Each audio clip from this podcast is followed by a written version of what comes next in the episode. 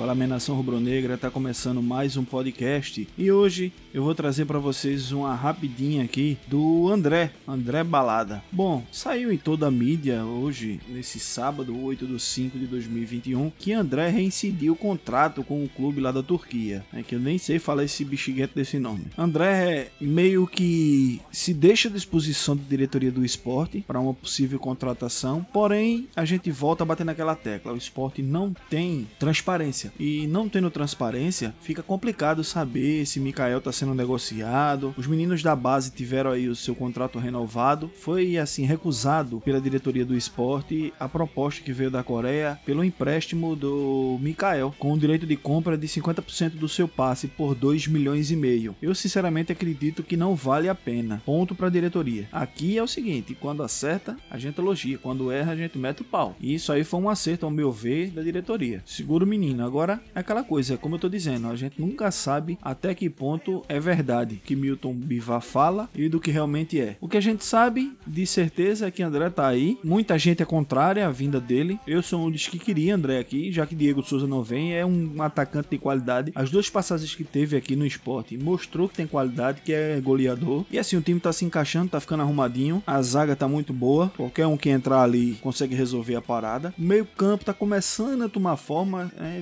2020 a gente sofreu muito, início de 2021, com Betinho, Márcio Araújo, Ricardinho e companhia. Mas entrou Júnior Tavares ali, né? Que tá fazendo aquele meio campo, né? Junto com o Marcão, que é o carregador de piano, destruidor. E Júnior Tavares tá dando aquele toque de qualidade, né? Um cara que pisa na área, que cai bem pela esquerda, né? Visto que tava jogando de lateral esquerdo já. Já é um cara da posição, um cara ambientado com aquele lado ali. E eu acredito que se numa possível saída de Mikael, André pode estar tá pintando na Ilha do Retiro. O que é que vocês acham? Minha opinião é essa. Minha opinião é que, se possível, se viável, se não for comprometer os meninos da base que estão aí, que eu acredito que o pensamento é segurar Mikael pro brasileiro, dar oportunidade para ele jogar, até para valorizar o menino, né? Numa possível negociação mais para frente. Mas se já tiver negociado, é trazer André, porque a gente vai ter esse centroavante com o poder de finalização mais refinado. E é isso, minha gente. Esse comentário aí em cima dessa notícia de André fica por aqui. Espero ver vocês mais vezes aqui no Pod Sport, nesse podcast que é da Nação Rubro-Negra. E é isso.